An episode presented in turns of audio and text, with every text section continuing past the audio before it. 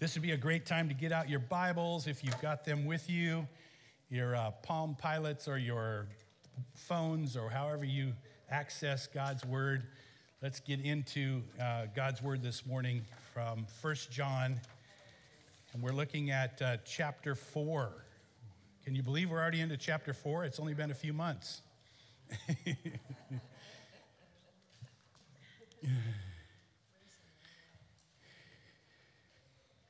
and we want to talk about our source today.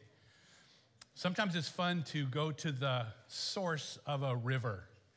Maybe you would go to uh, the Andes, the source of the um, Amazon, or maybe you'd go to British Columbia, the source of the Columbia River.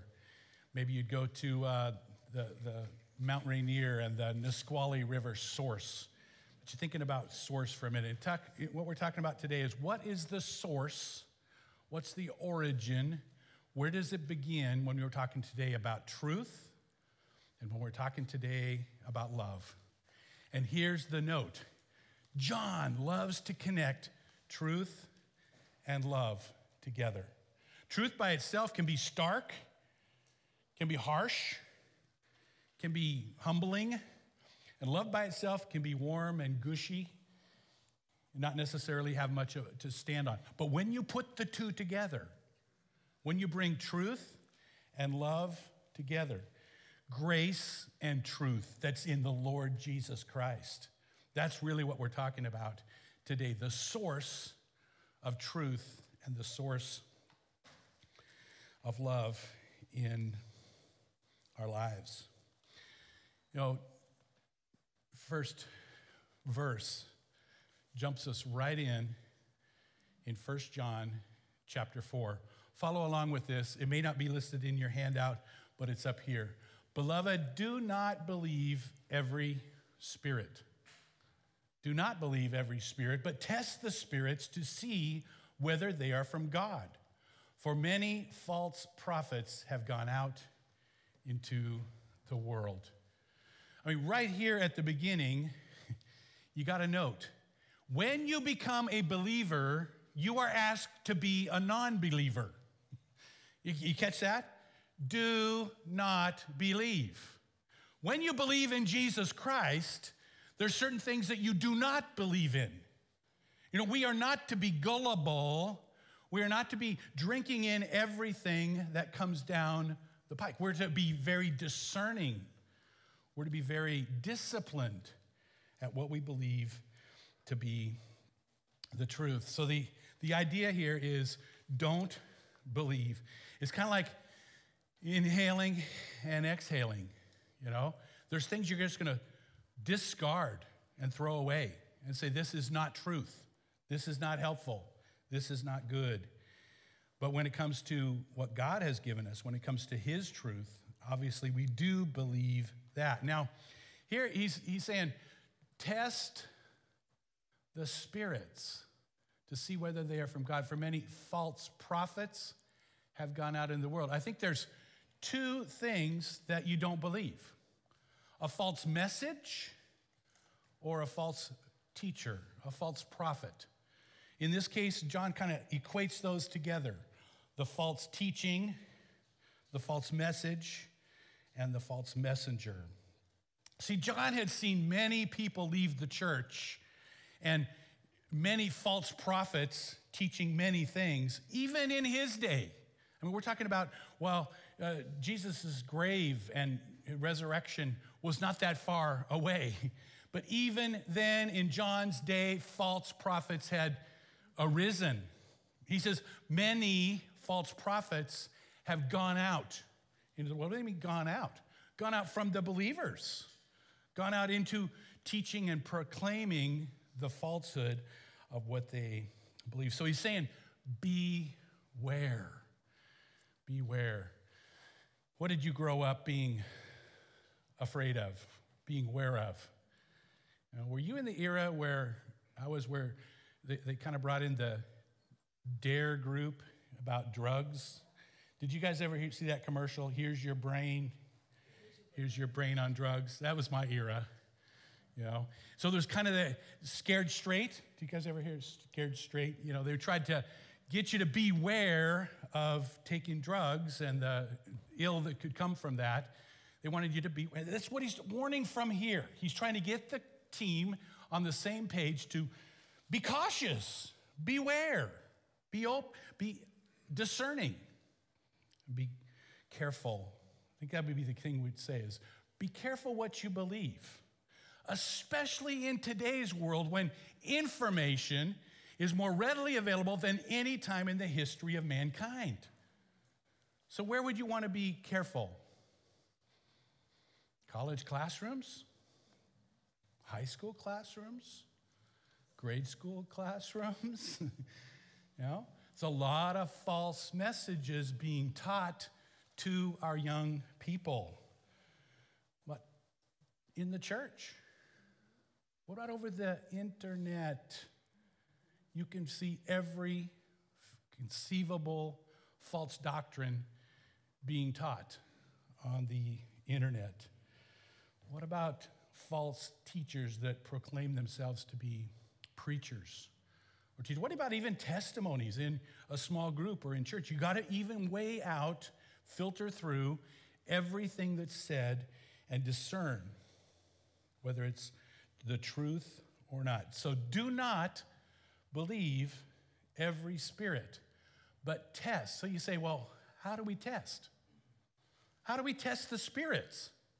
You're going to have three questions today.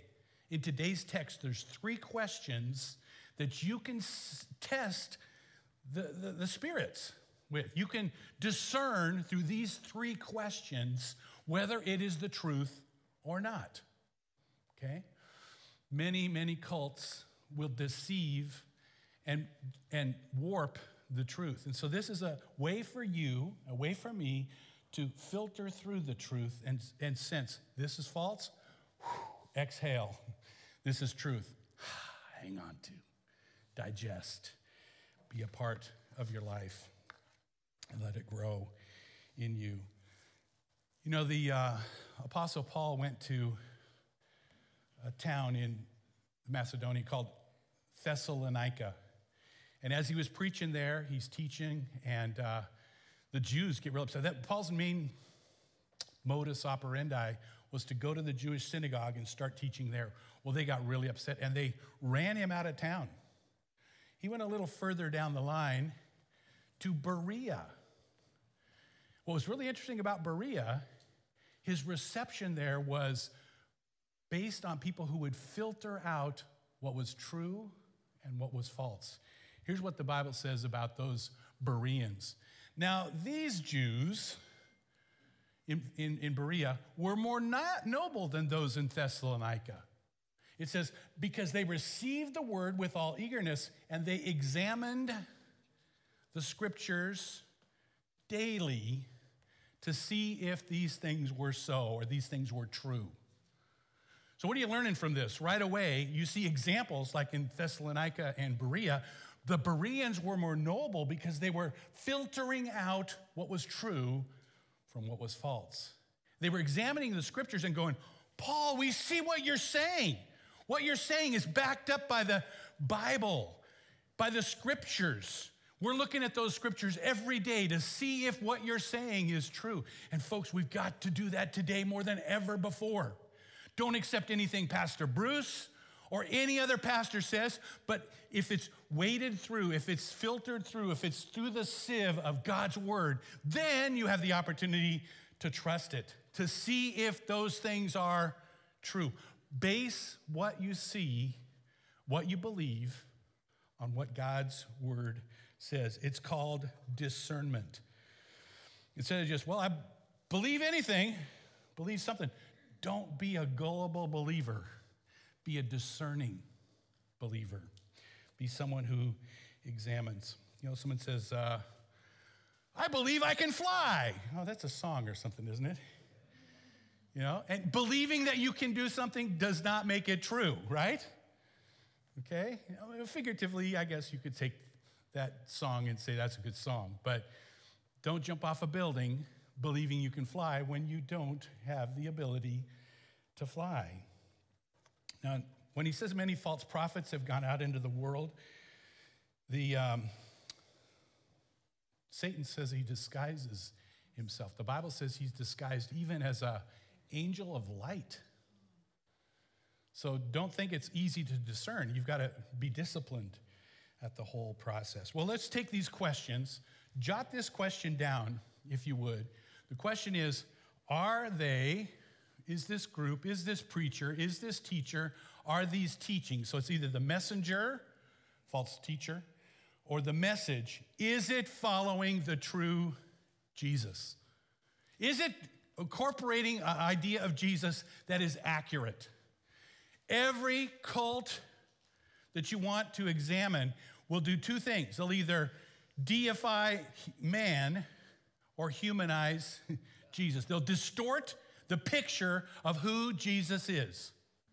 Every one of the cults, if you say, well, they believe the same God we do, the key is not God. The key is who do, do they say Jesus is? If they say Jesus was, he was just a good prophet, you know, don't accept that cult. They say, well, he just lines up with everybody else. Don't accept that teaching. Examine what it says and if are, are they following the Christ. Here's what it says By this you know the Spirit of God. Every spirit that confesses that Jesus Christ has come in the flesh is from God. And every spirit that does not confess Jesus is not from God. See, this idea of who truly is Jesus. The two false groups that were during John's day, one was called uh, Docetism. Docetism, they were so against material things. They didn't believe anything material could be good. So they didn't believe that Jesus had come in the flesh. They believed it was a imaginary, legendary, imagination thing. The second group of people, they're kind of connected to it, were the Gnostics. The Gnostics believed that, I mean, the whole word knowledge and Gnostic are connected. But you had to have this special knowledge. But they believed that there was a, that Jesus was just a man, but that at his baptism, the Holy Spirit entered him, and from the baptism till the trial and the crucifixion, and they believed that at the crucifixion, the Spirit of God left him. So they believed that he was only the Christ during that period of time. That was the special knowledge that they had. That's called the Gnostics. Well, both of those, the Docetism is also a Gnostic teaching. But they both denied Jesus had come in the flesh. See, one believed he was flesh, but then he endowed the Christhood. Both of them denied who Jesus was, that he was the pre existent Son of God, that he came from heaven, that he came as God, that God sent him as his one and only Son. This, uh, this idea was terribly ruining the churches.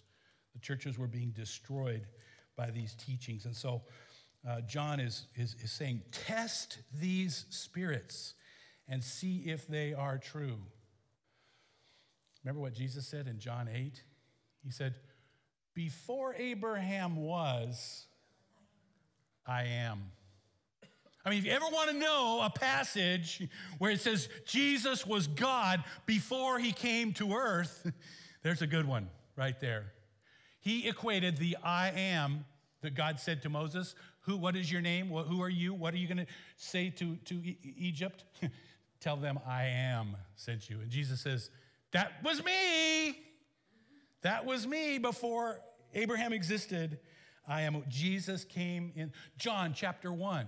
In the beginning was the Word, and the Word was with God, and the Word was God. When?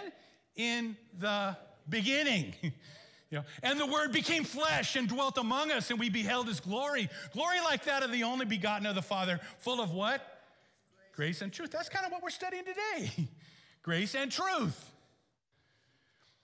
Jesus did not take on his Christhood, he was God from the beginning. Don't let anyone confuse you with that today. If someone says Jesus was just a good man, that is physically impossible because no good man would do what Jesus did and allow people to worship him like he did. You cannot be calling Jesus a good moral teacher and have him do the things he did and claim the name that he did. He could not claim to be God if he was not God. The Word became flesh and dwelt among us. Jesus said, I am the way, the truth, and the life. We're talking about truth today, right? I am the truth, he says. No man comes to the Father but through me. There's an exclusivity to the belief that Jesus commands from us. Romans 10 9 and 10. If you confess Jesus is Lord with your mouth, believe in your heart that God sent him, what happens? Salvation. It really comes from this very thing. Now, here it says that he has come in the flesh is from God. Every spirit that does not confess Jesus is not from God. Now, we're not talking about paying a kid and say, you know, here's 10 bucks if you'll say Jesus is Lord or, or Jesus is from God. We're not talking about, we're talking about true saying it because you mean it. True confession. Okay? And no one's to say in their heart that God, that Jesus came from God unless they believe it. No, that's what he's saying here. Don't let it be um, fake and super, uh, uh, superficial. It's the Christological confession. Confess that Jesus. Uh, so, um, what's Paul say in Corinthians? Therefore, I want you to understand that no one speaking in the Spirit of God ever says Jesus is accursed. And no one can say Jesus is Lord except in the Holy Spirit. You know, that's the true confession. Jesus Christ is Lord. Let's just repeat that together. Jesus Christ is Lord. You know? And it's not just about spouting words. It's about spouting words that you mean in your heart. And no one is going to mean it and say it unless the Spirit of God is working in them. See, there's a spirit of evil, there's a false prophet spirit, and there's the Spirit of God. And the Spirit of God will lead to this confession that Jesus Christ is Lord and be more than just words. In fact, it's more than words, it's, uh, I call it the identity. Your sins have been forgiven on account of his name. Our identity is wound up and bound up in his salvation, in his saving and, and forgiving of our sins. Who is it that overcomes the world? The one who believes that Jesus Christ is the Son of God. Who is it that overcomes the world? Believers who've narrowed down who is Jesus. Who is Jesus? And what has he done? How do we follow that? Now, here it says, uh, you know, if, if Jesus is a mere man, there's no salvation. If Jesus was a mere man, there's no salvation. If Jesus is not God and he did not atone for our sins, then we don't have peace with God. I mean, it's all wrapped up in and focused in on the who is Jesus. The um, content of theology matters. Know that false teaching exists. The spirit, this is the spirit of the Antichrist, it says, which you heard was coming, and what's it say? Now is in the world. At the time of John, it was in the world, and guess what, folks? It still is. The teaching of the Antichrist is not the proper teaching of who Jesus is. Anything that distorts the picture of Jesus Christ, our Lord and Savior, is the spirit of the Antichrist. Don't look for some figure that's going to uh, you know, be a, a, a worldwide figure that, oh, that's the Antichrist. The Antichrist is present in any and all false teaching. Are you catching that?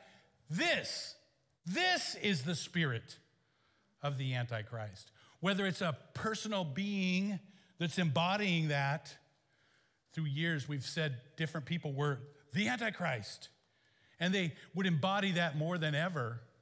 But today, as in that day, the spirit of the Antichrist has gone out. See, theology matters.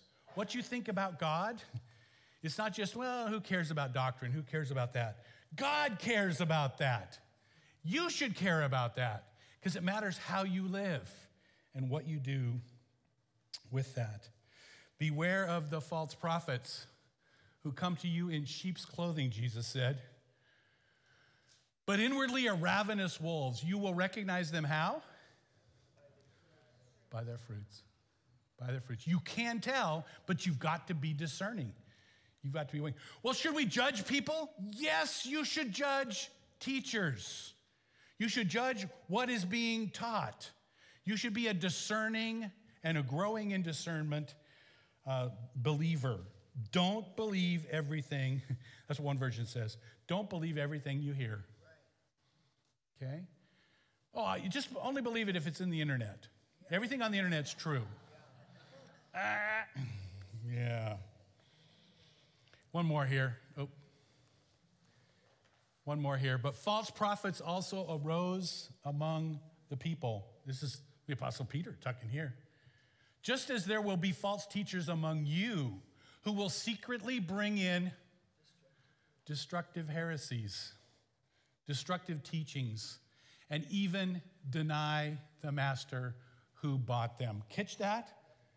Deny Christ, deny the master, deny Jesus who bought them, bringing them upon themselves swift destruction. So you got Paul, you got Jesus, you got Peter, and in this passage, you've got John, all teaching the exact same thing beware, beware, be cautious. And the biggest question you can ever ask is who is Jesus in this teaching? Who is Jesus to this teacher?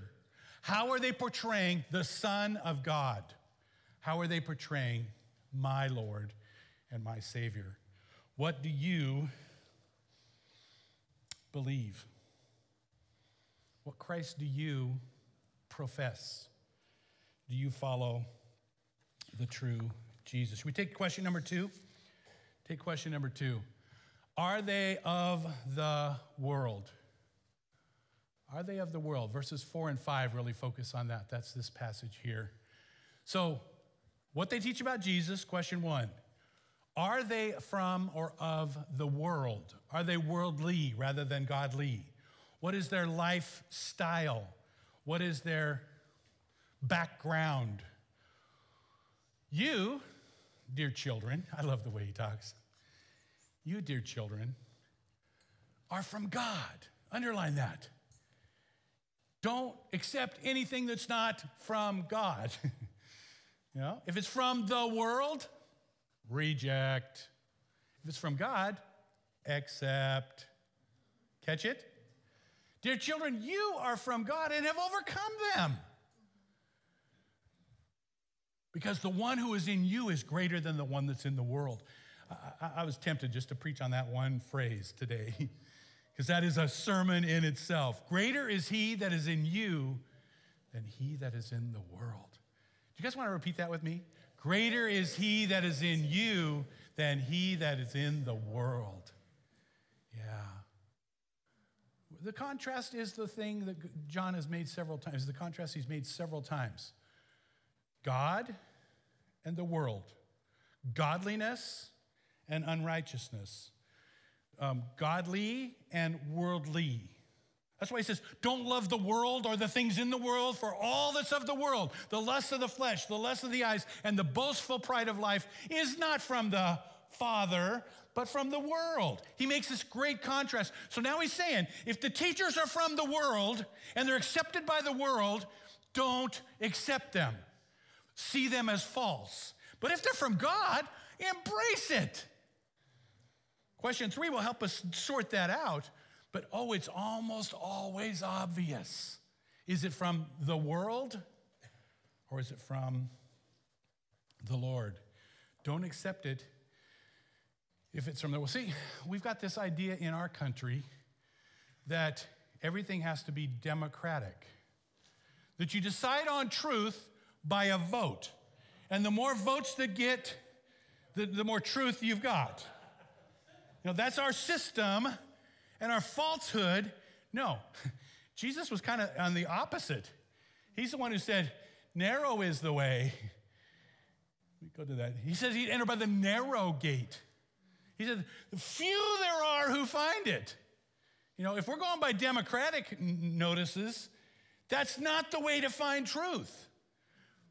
Less, the more it's accepted by the world, he says, is probably going to be more likely false than true.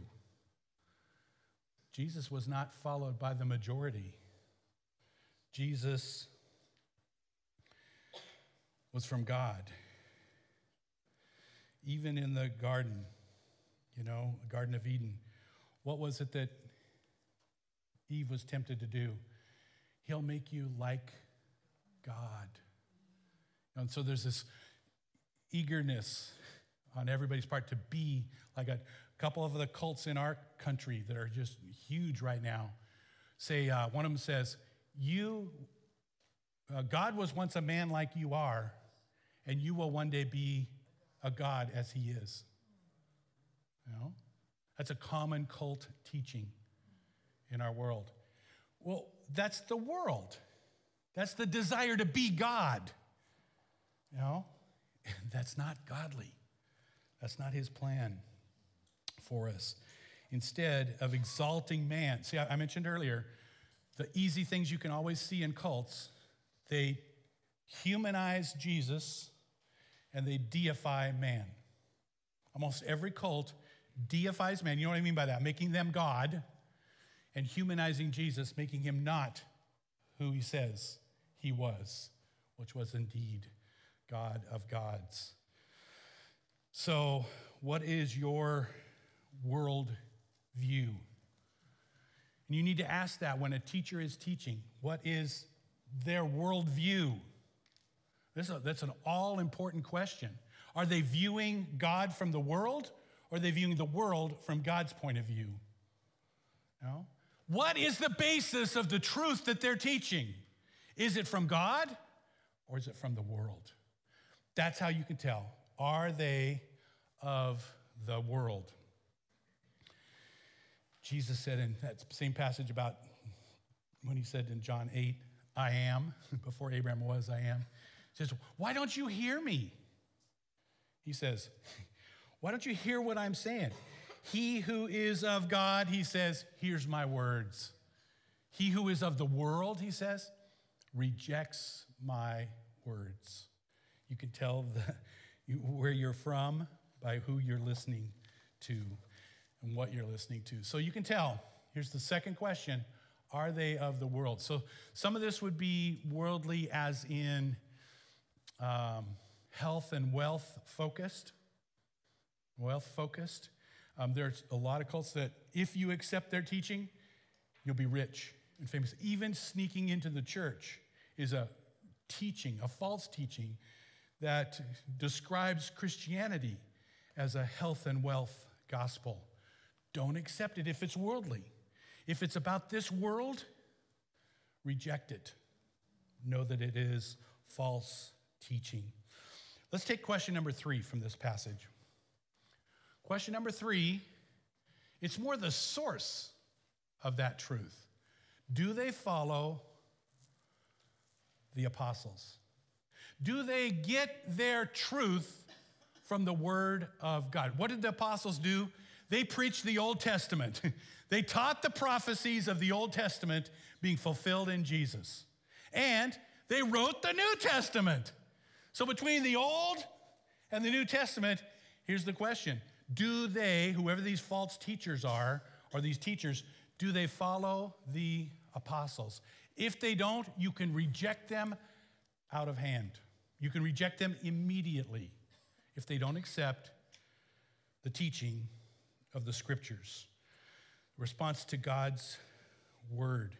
What's it say? We are from God. Whoever knows God listens to us. He's speaking here as one of the 12 apostles. They listen to us, but whoever's not from God does not listen to us. This is how we recognize the spirit of truth and the spirit of falsehood, gauging it on who you're listening to. Does that make sense? Now, remember when uh, Judas betrayed Jesus and departed and killed himself? There were only 11 apostles left. Acts chapter 1. They came together and they said, We've got a vacancy. we need to fill this vacancy. So They said, How do we fill it? Well, what's the criterion? What's the criterion for being an apostle? They stated it right there. We've got to go among the people and see who was with us from the baptism of John through the three and a half years till the resurrection of Jesus from the dead. Someone who saw the baptism and who saw the resurrection. They said, Who is it? And they found two guys, two men that were present at the baptism of Jesus, were with him for three years, and were also present at the resurrection. So they couldn't figure out who, which of the two. You know what they did? We'd say they flipped a coin. And the lot fell with Matthias. He said, Matthias, you're now one of the 12. But the criterion is what I'm bringing out for the moment. They state what the criterion is. There had to be somebody who had been with Jesus that entire. That's what an apostle is. Someone who had devoted their life to following Jesus, who saw his baptism, but also saw his resurrection. That tells us this is a different group of us than we're used to seeing. There was no other 12 on the face of the planet than those 12. and so the Old Testament and the New Testament. Who wrote the New Testament? It's written by the apostles, almost exclusively. Now you've got Luke, who wasn't an apostle, but he followed around the apostle Paul. You've got, you know, a couple others that are writers, but for the most part, the 12 apostles wrote or dictated the New Testament. So you can have confidence in it. You can put your faith in it. You can use it as your sieve and your filter through which you pass all other truth. Does it match up with the scriptures? You see, that's the neat thing about Christianity. It's not just, well, let's take a vote and see if it's true. It's not just, well, I think it's true, so therefore it's true. No, we have an objective basis. We have a filter through which we can gauge is it true or not? I don't know about you, but that encourages me. That, in, that blesses my heart to say it is not random and undecided. It's clear and easy to discern. The New Testament is our authority. We are not to measure our own truth. I call it the final question. John says it in John 1. So this is earlier in this book. Is that which we have seen that which we have heard, we proclaim also to you, so that you may have fellowship with us. And indeed, our fellowship is with God and with his Son, Jesus Christ. John heard and saw Jesus and his teaching.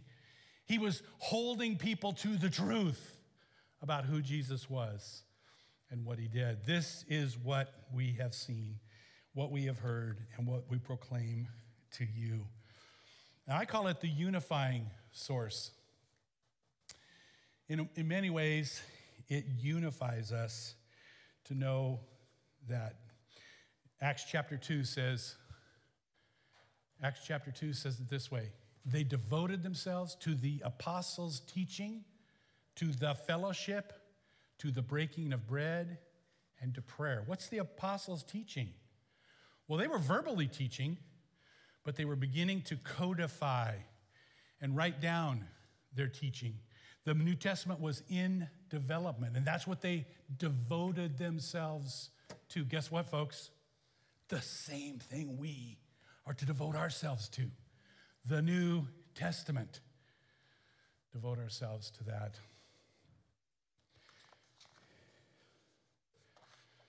I'm going to move on. The value of knowing God's word. Let the word of Christ dwell in you richly. You know, let the word of Christ dwell in you, teaching and admonishing one another with psalms and hymns and spiritual songs with thankfulness in your hearts to God. Let it dwell in you and bubble out of you and be the filter through which you weigh all truth. Let what you heard from the beginning abide in you. You catching that? That's what we're to do. A.W. Tozer said there were seven tests. He said, first of all, like when you have a teaching, how does this deal with my relationship with God? Number two, how does this deal with my relationship with Jesus?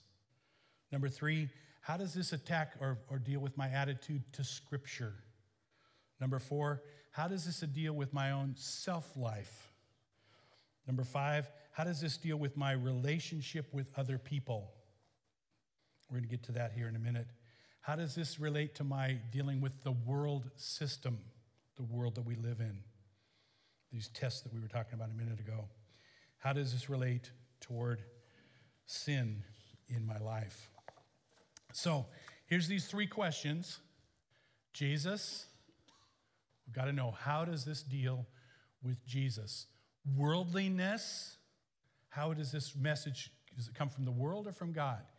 And Scripture. Does this spring from God's Word or in the apostles' teaching or not? Is that something we can all use to gauge truth, to measure and to weigh in our world that's kind of drifting? It gives us a true picture. So, in true fashion, to what John often does, he doesn't leave it at just truth. He wants to combine truth and love. Truth, I said, can start, be stark reality, but love. Here's the next phrase He says, Love is from God. God. That's the focus for the next couple of verses between 7 and 12. The next five verses are going to just unfold. Dear friends, let us love one another, for love comes from God. Love is from God. He is the source. He's the one we can count on. Everyone who loves has been born of God and knows God. Whoever does not love does not know God because what? God is love. We've heard that before. Now, like the Apostle Paul, he kind of he kind of does a linear teaching. He kind of wraps up each thing as he goes, and, and he kind of teaches in a linear fashion. John teaches in a totally different way. I call it a spiral. He keeps coming around to these same topics, and he just kind of spirals around the truth over and over and over again. Have you not heard already about love? Have you not heard already about truth? He's back on those, teaching a little deeper, a little deeper, a little deeper each time. That's what he's doing here. Here he's talking about the origin, the source of love in this spiral kind of way. And you know, he had heard this teaching from Jesus. I mean, he sat around the campfire while Jesus said, God is love. He sat around the campfire and heard over and over. So, you know, they're probably asking him, John, why do you keep talking about how God is love? He says, It's all important. It's the most essential teaching and truth. You've got to get this one right. If you don't get this one right, everything else I've been teaching doesn't matter. God cannot do anything unloving. God only can do love is not one of God's activities, it is all of his activities. Love is what he is about. Everything in his activity book is love. He loves. Now, remember the paternity test? It said, You are born of God and you know God. It's back to that. You know God because God is love. Love is not in opposition to truth. Instead, it is the heart of this truth we've been examining. Love is from God. I want to go to the next one. Love motivated and moved God. Love is what made God do what God has done in saving us. See, what we've got here is not man reaching up to God. That's human religion. That's what the cults and everything he's teaching us against is about. Human beings trying to gain access to God. What does this teach? Exactly the opposite. You've got a holy God reaching down to a mere man, to human beings, to you and to me, saying, I love you. I love you just the way you are, but I love you too much to let you stay that way. He brings himself, he says, This is how God showed his love among us. This is how God showed his love to us. He sent his one and only Son into the world that we might live through him. Now, don't picture God going, Get down there, son, and go save those people. Give your lives for them. And Jesus going, Okay, Father, I will. No, no, no, no, no. You had this harmony between the Father and the Son where you had the Son saying, Gladly let me at him. I, no one can take my life from me. I will lay it down, Father. And because God the Father sent his holy Son, and because the Son went willingly and devoted, we have the salvation that is ours through the cross. Your sins and my sins, what's it say? This is love. Not that he, we love God, but that God loved us and sent his Son as an atoning sacrifice for us. Your sins are no longer counted against you. My sins are no longer counted against me. They are blotted out, they are removed, they are cleansed, they're atoned for. Now, if this was not taking place, if this is not truth, can you imagine the waste that God did by sending his son for no if if any way can lead to God and this is not necessary, why would he have allowed his son to go through what he went through? If there's lots of roads lead to God, all roads lead to heaven, you heard that one? If that was the case, why would God have allowed his son to not only come to earth to live as a human being, but to give his life as a sacrifice for us? Does that make any sense at all? His son was sent. Again, we come to a pre existent Christ who was incarnated. I mean, that's the word that's here. He was sent in the flesh and experienced life on this earth and death for us. Last one here love demonstrates God in us. See, it's kind of like a full circle. God sent his son, but we get to fill that out by showing love to each other. Dear friends, since God so loved us, since God so loved us, we also ought to love one another. No one has ever seen God, but if we love one another, God lives in us and his love is made complete in us. Daryl, I'm thinking of an electrical circuit, you know? When you flip the switch, what's it do? It completes the circuit. The power is connected. and it's kind of what he's getting at. When we love one another, when love in the church and in the family of God takes place, the circuit is completed and the power can flow. Are you catching that? What's the source of the power? It's God, but it flows through you, it flows through me. He wants it to flow through the church family, through the body of Christ. And who does he want to reach? Everyone. He wants us to be able to use his power when the switch is on to reach everyone. That's the source of truth. Be very, very, very careful to obey the truth. And it's the source of love. Be very, very, very loving like God is loving. Bring those sources together, and you've got true Christianity, not false prophets, not false teaching, not the false body, but the true, the true body of Christ. You know, in this world, it's hard to find a group that would really put into action all of what God's teaching here. The reason I love the church so much is I've had some tastes, I've had some, some experiences within the church family of the body of Christ being exactly that connection and that power. The reason what I wanted to encourage you about is all of us need to experience God's best in that regard. Being true, being loving, being full of grace and full of truth. Let's bow in prayer. Heavenly Father, thank you for loving us the way that you do. Thank you for giving us Jesus, our Lord and our Savior. Thank you for giving us these three questions we can ask in all circumstances to stay on track with you and to follow you and you only.